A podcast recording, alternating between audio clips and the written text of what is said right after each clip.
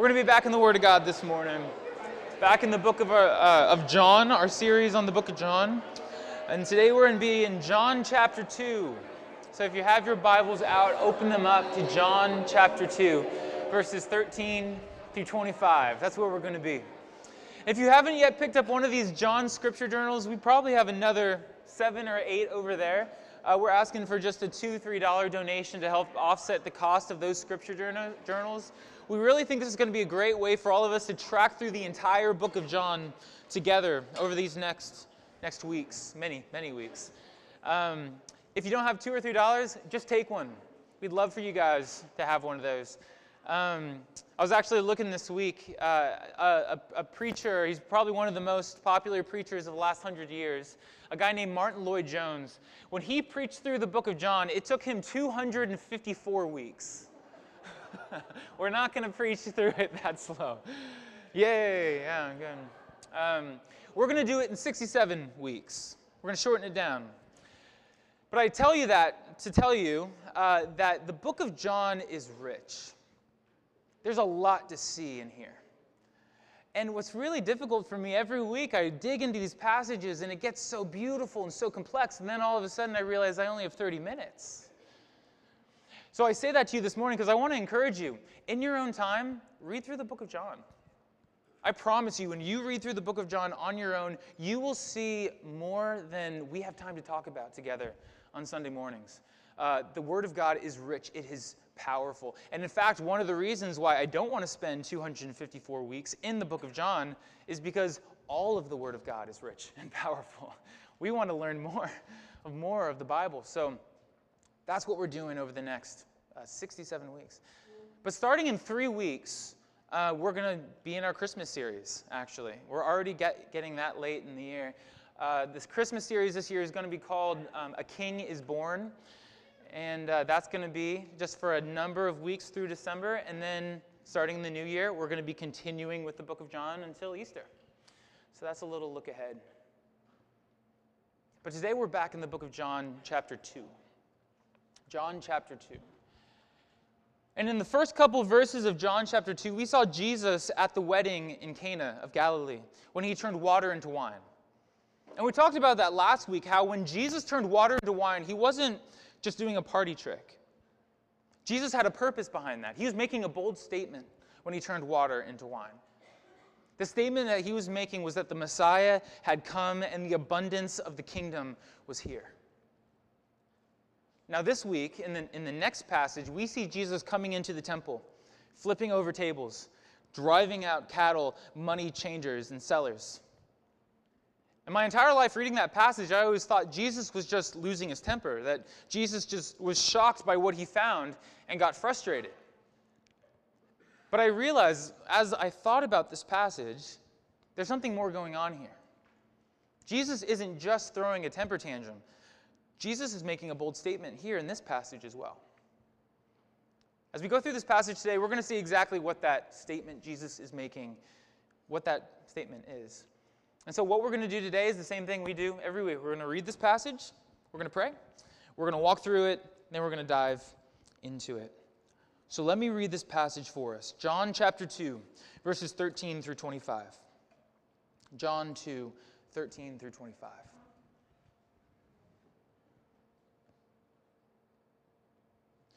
The Passover of the Jews was at hand, and Jesus went up to Jerusalem. In the temple, he found those who were selling oxen and sheep and pigeons, and the money changers sitting there. And making a whip of cords, he drove them out of the temple with the sheep and the oxen. And he poured out the coins of money changers and turned their tables. And he told those who sold the pigeons, Take these things away. Do not make my father's house a house of trade. His disciples remembered that it was written, Zeal for your house will consume me. So the Jews said to him, What sign do you show us for doing these things? And Jesus answered them, Destroy this temple, and in three days I will raise it up. The Jews then said, It has taken 46 years to build this temple, and will you raise it in three days? But he was speaking about the temple of his body.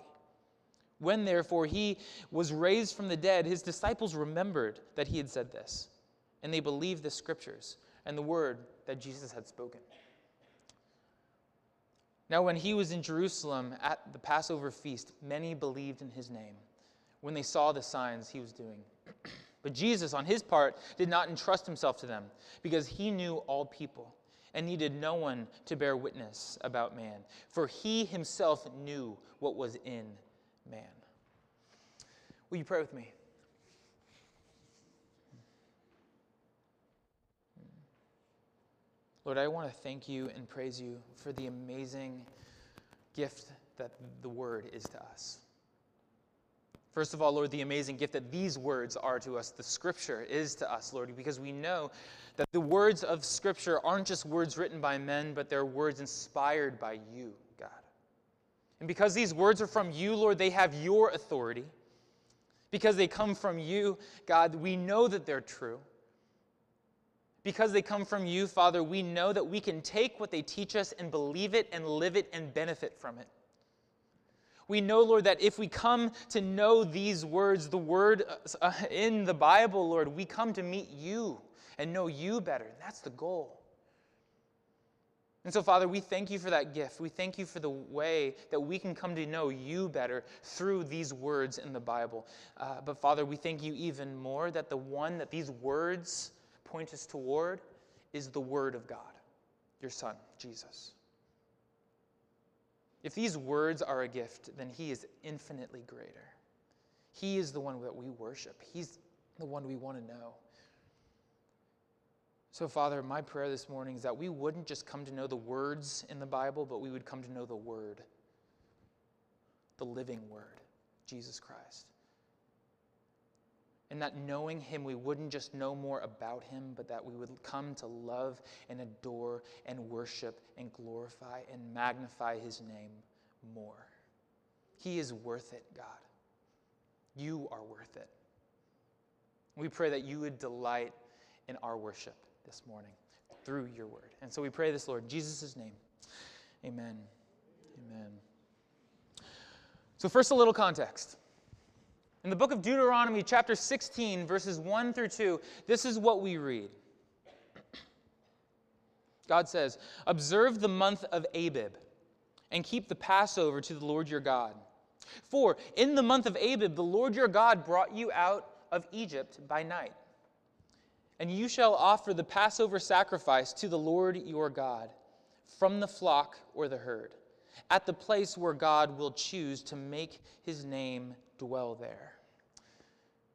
So in the Old Testament, in the book of Egypt, God delivered his people, sorry, the book of Exodus, God delivered his people out from Egypt. And that act happened because God sent an angel into Egypt uh, to, just to basically to kill the firstborn of all the Egyptian people. But God made a way for the people of sorry, Israel to be spared from that plague. And so, what God is telling the people of Israel to do here uh, in the book of Deuteronomy is He's telling them to remember God's amazing deliverance of them. He's telling them to have this, this time of sacrifice where they remember the amazing deliverance that God uh, gave them. And so, the way that God asks the people of Israel to remember what, what He did in Egypt is He asked them to make a sacrifice. And he says to make the sacrifice at the place where the Lord will choose to make his name dwell there. And that, that might be an interesting thing for us to hear, but when we hear of a place where God's presence is dwelling, that's, that's a temple. That's what we call a temple. Whenever God's presence is dwelling in a place, we call that place a temple. For instance, the Holy Spirit lives in us, so we say that we are temples of the Holy Spirit. So in this passage, what we find is that the, the writer of Deuteronomy, Moses, is telling the Israelite people to remember what God did for them, his deliverance of them out of Egypt by going to the temple and making a sacrifice. And so that's what the people of Israel did. Every single year, the people of Israel, no matter where they lived, they would travel to Jerusalem, travel to the temple to offer a sacrifice to have a celebration of remembrance of the amazing blessing that God poured out on them as He delivered them out of Egypt. And so that's the context that we have to understand as we begin our passage today in verse 13. So let me read that for us. Verse 13 and 14. The Passover of the Jews was at hand, and Jesus went up to Jerusalem. In the temple, he found those who were selling oxen and sheep and pigeons, and the money changers sitting there. So, if we could put the map up here on the screen, Jesus traveled from the northern part of Israel uh, in Galilee down to Jerusalem. And this is something that he probably did his entire life, every single year. We don't know many stories from Jesus' childhood. In fact, we only know one. And the place that we find that story is in Luke chapter 2. And the story that we hear is actually the story of Jesus as a kid traveling this exact journey from Galilee to Jerusalem to celebrate the Passover. So, Jesus, as a good Jew, likely made this journey every single year down to Jerusalem to celebrate the Passover feast, just as God commanded him to do. And so he enters into the temple and he finds two things, or two types of people, actually. The first type of people that he finds in the temple are those who are selling oxen and sheep and pigeons. And so these people, they were selling these animals as a means of sacrifice. Or, sorry, so that they could be sacrificed. they were trafficking in sacrificial animals. And really, this was a service to the, to the people who were traveling to town. Because if you think about it, a lot of the Jewish people who were traveling to uh, Jerusalem, traveling to make this sacrifice, were coming days' journeys away, from, from days and days away. And so rather than those people having to herd a cow or herd a sheep along with them, they could just get the animal in Jerusalem, in the temple. Because after all, the animals that had to be sacrificed to God had to be blameless, had to be pure, had to be perfect, without defect. And so, if these Jewish people were traveling to Jerusalem with their animals and their oxen hurt its leg, they couldn't sacrifice it anymore. They would have had to have journeyed all the way back home to get another animal, if they had another animal, and then journey to Israel or to Jerusalem again. So, really, this was a service to the, to the Israelite people. This was a service to protect them from having, or to keep them from having to journey all the way, all the way to Jerusalem, herding their animals as they went. The other people that they found in the temple were money changers. And the money changers basically helped convert the money from the region, wherever they were coming from, into the local currency. So, very simply, what we find in the temple, and what Jesus found in the temple when he entered, was a market. But just imagine what it must have been like in there because Jews from all over the place were crowding together in Jerusalem. They were crowding into the temple to buy their sacrifices and to make their sacrifices. So when you think about what it looked like in the temple that day that Jesus entered, I want you to think Target on Black Friday. This wasn't, this wasn't just uh, some people milling about. This was probably pretty hectic. This was probably pretty full. And so, this is what Jesus finds when he enters into the temple a marketplace, probably pretty hectic full of men trading in sacrificial animals.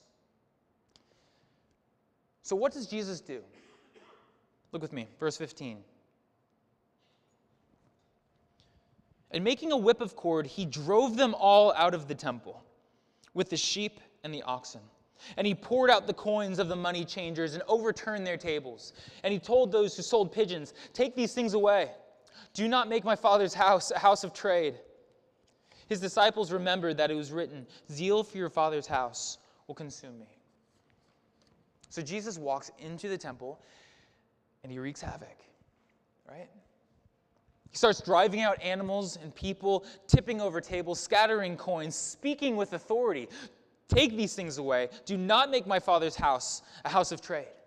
And the question I want to ask you in this from in, at this point is Jesus losing control here? Did Jesus enter into the temple? Was he shocked by what he found and just lose his temper? Was this a temper tantrum? It's possible, but when you think about it, probably not. It's probably not exactly what's happening here. Because when we think about it, Jesus likely saw this every single year as he traveled to the temple. Every single year, his entire life, as he entered into the temple, he probably found the exact same thing. It's unlikely that this year they just started selling in the temple. So, what's he doing here? It's more likely that Jesus, as he was entering into the temple, came with a plan. He came knowing what he was, knowing what he was about to do. He po- probably, possibly, even left Galilee planning to do this exact. So, why? What's he trying to communicate? What's he trying to accomplish with this? I think what Jesus is trying to do in this moment, by flipping tables and disrupting the market that's happening in the temple, is he's trying to make a bold statement of authority. He's trying to make a bold statement of authority by, with his words and with his works, pronouncing judgment upon what he finds in the temple.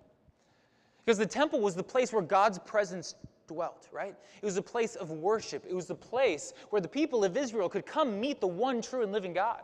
It was a place where they could come and offer sacrifices to become purified before their God. It was a place of worship. But he entered into the place of worship and he found it wasn't being used for worship, it was being used for commerce. It was being used for trade. It was being used to pad the pockets of humans rather than giving glory to God. God's house was not being used for its intended purpose. Yes, they were offering a service, but it was not the place for that service to be offered. So, in speaking like this, he's acting in a position of authority and in power. And he's acting as if he has the power and the authority to come into the temple and to do something like this. So, how do you think the Jewish leaders would respond to that? How do you think they felt about Jesus coming in and taking this position of power and authority? Well, how do you, how do you think a teacher would feel if somebody came into her classroom and started teaching her class? How do you think a boss would feel if somebody came into the workplace and started t- bossing his, his employees around? How would a coach feel if a father jumped over the fence and took charge of the bench? They probably didn't like it very much. In fact, in the next couple verses, we see how they respond. Look with me. John chapter 2, verse 18.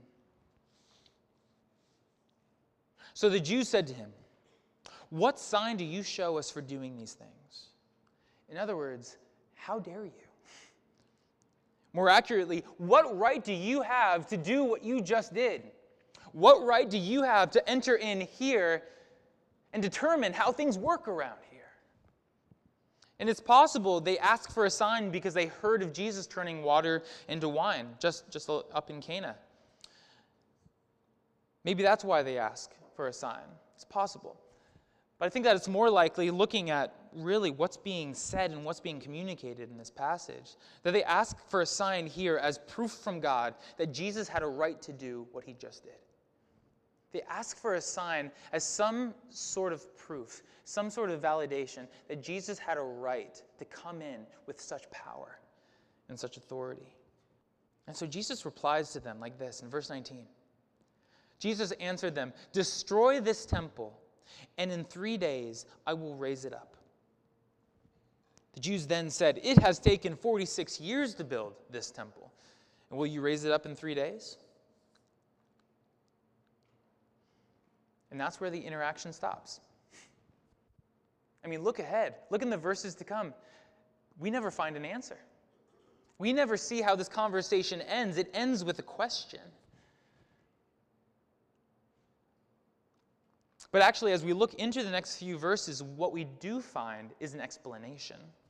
We find an explanation of what Jesus meant when he said, Destroy this temple, and in three days I will raise it up. Here's what John explains in verse 21 and 22. But he was speaking about the temple of his body. When therefore he was raised from the dead, his disciples remembered that he had said this, and they believed the scriptures and the word that Jesus had spoken. So here's the explanation. Here's the explanation clearly of what he means by this. We don't have to try to interpret it, it tells us it right in front of us. What Jesus means when he says, Destroy this temple, and in three days I will raise it up, he's not talking about the temple building, he's talking about the temple of his body. He's talking about his death, burial, and resurrection three days later. So you think about it, the Jews asked for a sign. They asked for a sign that he had the power, that he had the authority to enter into the temple and to do what he did. And Jesus doesn't give them a sign. What Jesus does is he points forward to a future sign that he will do, a future sign coming down the road. That the Jews will know that Jesus had the right to come in and exercise such authority when they see Jesus' victory over the grave, when they see his vindication by the Father three days later, when they see his exaltation to the right hand of God the Father. He's saying to the Jews, just wait. When this temple is destroyed and this temple is raised back to life, then you'll know I have the authority to do what I just did. There's your sign. When you see it, then you'll know that I had the right to come in with such power and such authority. So Jesus is saying in this passage, basically, he's making a veiled reference to his death, burial, and resurrection. It is only once his disciples were able to look back at the ministry of Jesus, only once they had the full picture, the full perspective, the full story, that they were able to look back at this conversation and understand what Jesus actually said what he was actually saying. In other words, it's only once they had the right lenses that they understood what Jesus was actually trying to say that he was the temple, that he would be destroyed, and that he would raise again three days later. Now, in the next three verses, John wraps up the passage. And it's interesting. It feels like a whole different section, doesn't it? These next three verses. But let me read it because it actually ties the whole thing together in a really amazing way. Now, when he was in Jerusalem at the Passover feast, many believed in his name when they saw the signs that he was doing. But Jesus, on his part, did not entrust himself to them because he knew all people and needed no one to bear witness about man, for he himself knew what was in man.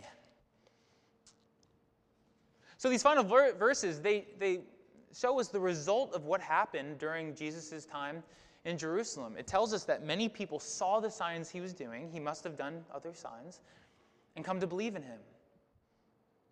But I think there's a little bit more going on in this passage. Because I believe that John included this last statement to make one more bold claim about who Jesus is. And to understand what that bold claim is, we have to, once again, go back to the Old Testament. We're going to go all the way back to the book of Second Chronicles, chapter 6. Because in the, sec- in the book of Second Chronicles, chapter 6, we see Solomon, who had just built this amazing, beautiful, grand temple, dedicating it to the Lord. In that passage, we see Solomon bringing in the implements of worship, bringing in the Ark of the Covenant, and then offering a prayer of dedication. And in that prayer of dedication, this is something Solomon prays about God. He says, For you, God, and you only, know the hearts of the children of mankind. Solomon is saying about the one true God, you and you only know the hearts of the children of mankind. And so then when we come back to John chapter 2, John says of Jesus that he, he knew all people. He himself knew what was in man. John is applying to Jesus what Solomon says only applies to God. Now, that in itself is a pretty big statement, right? That in itself is reaffirming what we've already talked about so much, right? That Jesus is God. But there's actually a little bit more than that going on here. And we start seeing that when we move on to Second Chronicles chapter 7. Because after Solomon finishes his prayer, this is what we see in the beginning of the next chapter. Let me read this to you. Second Chronicles 7 1. As soon as Solomon finished his prayer, fire came down from heaven and consumed the burnt offerings and the sacrifices. And the glory of the Lord filled the temple. This is the moment when God entered the temple that Solomon had built. This is the moment that God dwelt in the place that Solomon had made for him to dwell. So Solomon prays in chapter 6 God alone knows what's in the heart of man. Then in chapter 7, God enters the temple. But in John chapter 2, this is what we see, and it's an amazing parallel here. That this is the next time that this expression is used in the Bible, right? That someone knows that that someone knows, sorry, yeah, that someone knows what's in the heart of man. And this is also the next time where we see God visibly and tangibly entering his temple. And we're meant to see the parallel here. We're meant to see the parallel between God entering his temple in the Old Testament and Jesus entering the temple here.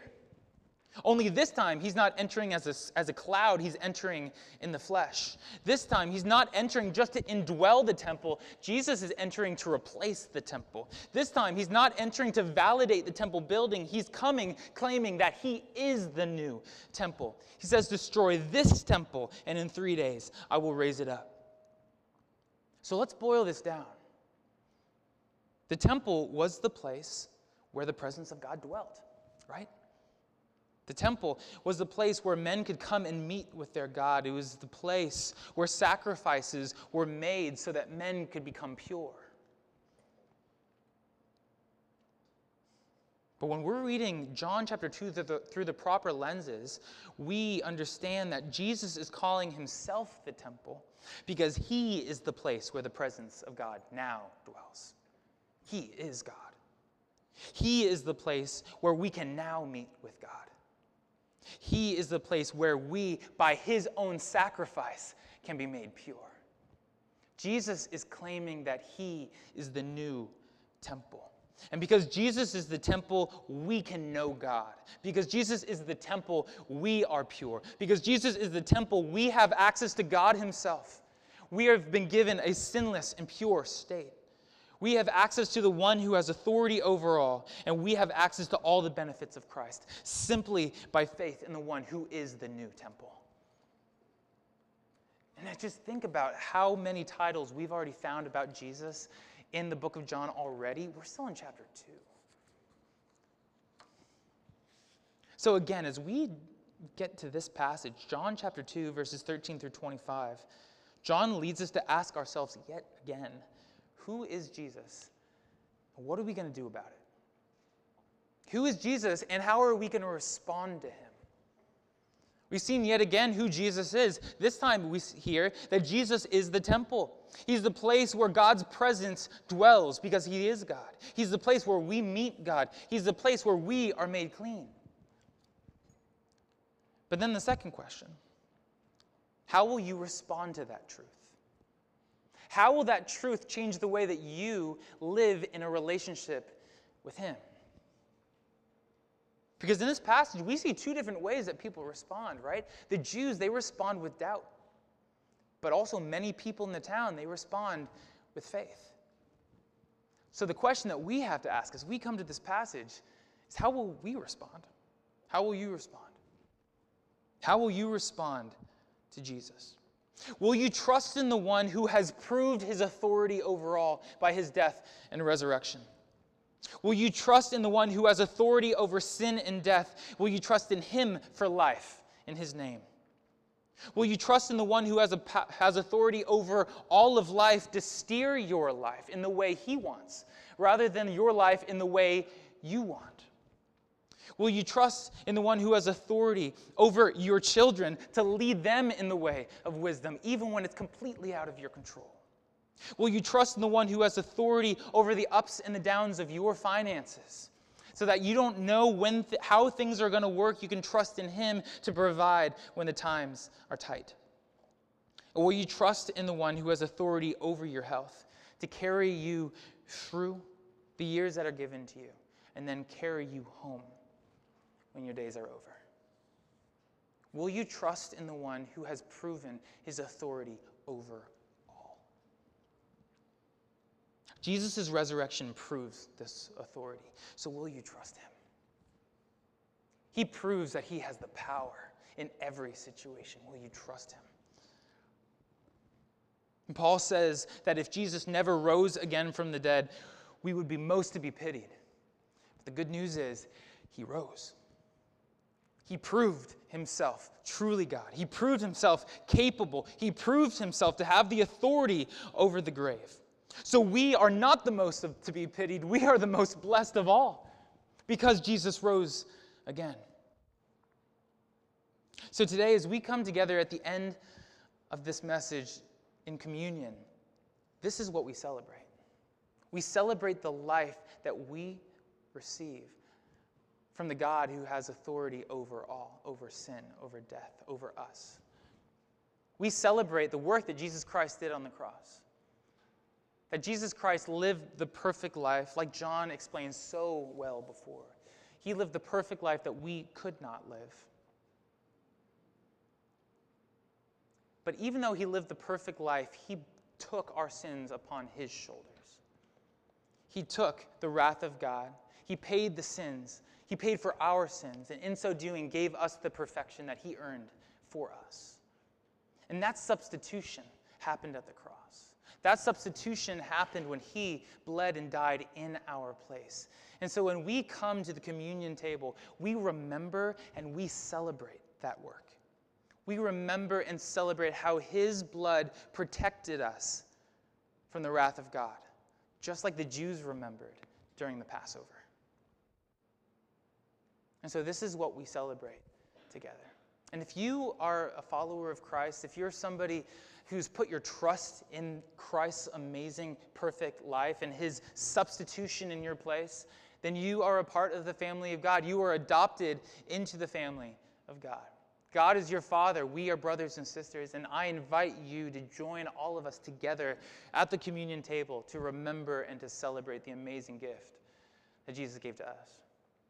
If you're, if you're not a follower of Jesus Christ this morning, if you've never put your trust in Him, if you've never surrendered uh, your life to Him, I invite you this morning to do so.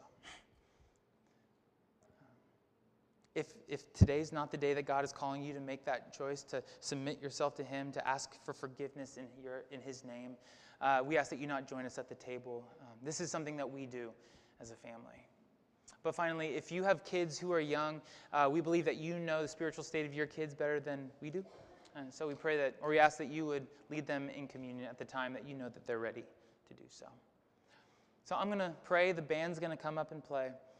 And then stay at your seats, and when you're ready, when your heart is prepared, come forward, receive the communion elements, and I'll lead us in the communion liturgy.